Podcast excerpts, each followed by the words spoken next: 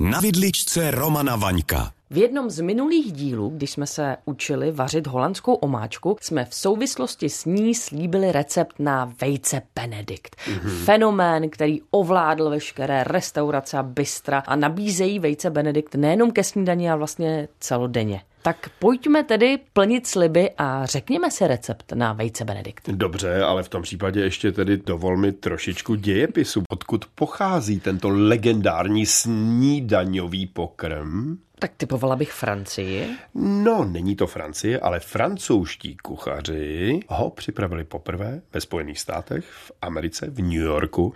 A buď to, to byl hotel Waldorf, a nebo legendární Delmonico, což já se přikláním k právě k téhle legendární restauraci Delmonico 1860, kdy vlastně vejce Benedikt udělali. A že se to tenkrát povedlo, dokazuje to, že si je dáváme i v roce 2019 v Česku. A že tenkrát chutnali, tak si je dáváme vlastně i u nás. A ty je připravuješ, ne? Ne, právě že ne. Aha, ale ráda jo. bych. Tak výborně. Nejprve musíš udělat pošírovaná vejce. Dobře. Zastřená vejce. Možná, že u toho se zastavíme, protože mm. ono udělat pošírované vejce dobře není vůbec jednoduché. A je to právě velmi jednoduché, já ti to vysvětlím.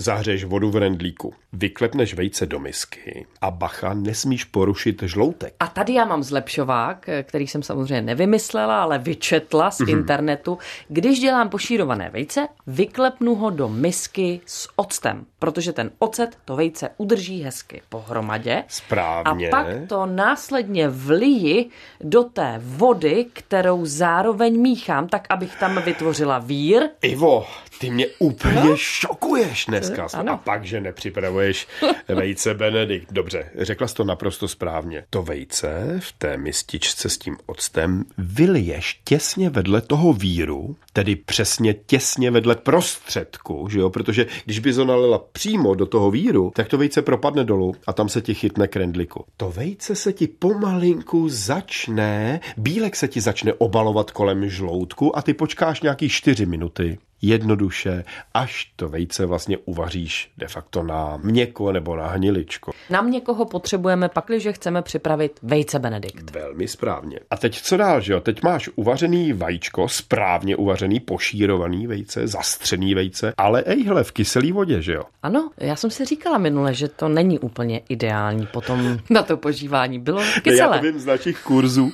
protože vlastně děláme kurzy vajec, že jo?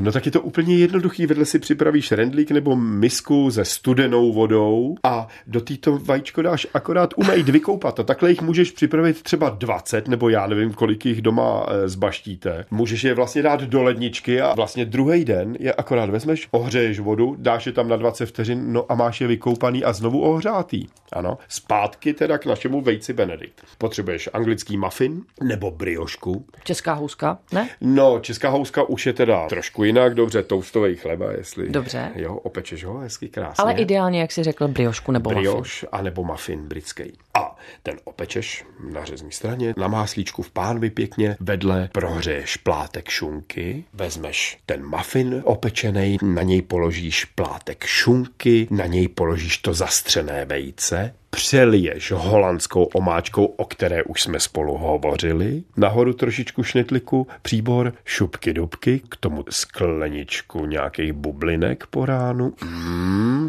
to by bylo bezvadné. No, chtěla bych snídat u Vaňku. No to fajn, tak se zastav, uděláš vejce Benedikt, však je umíš.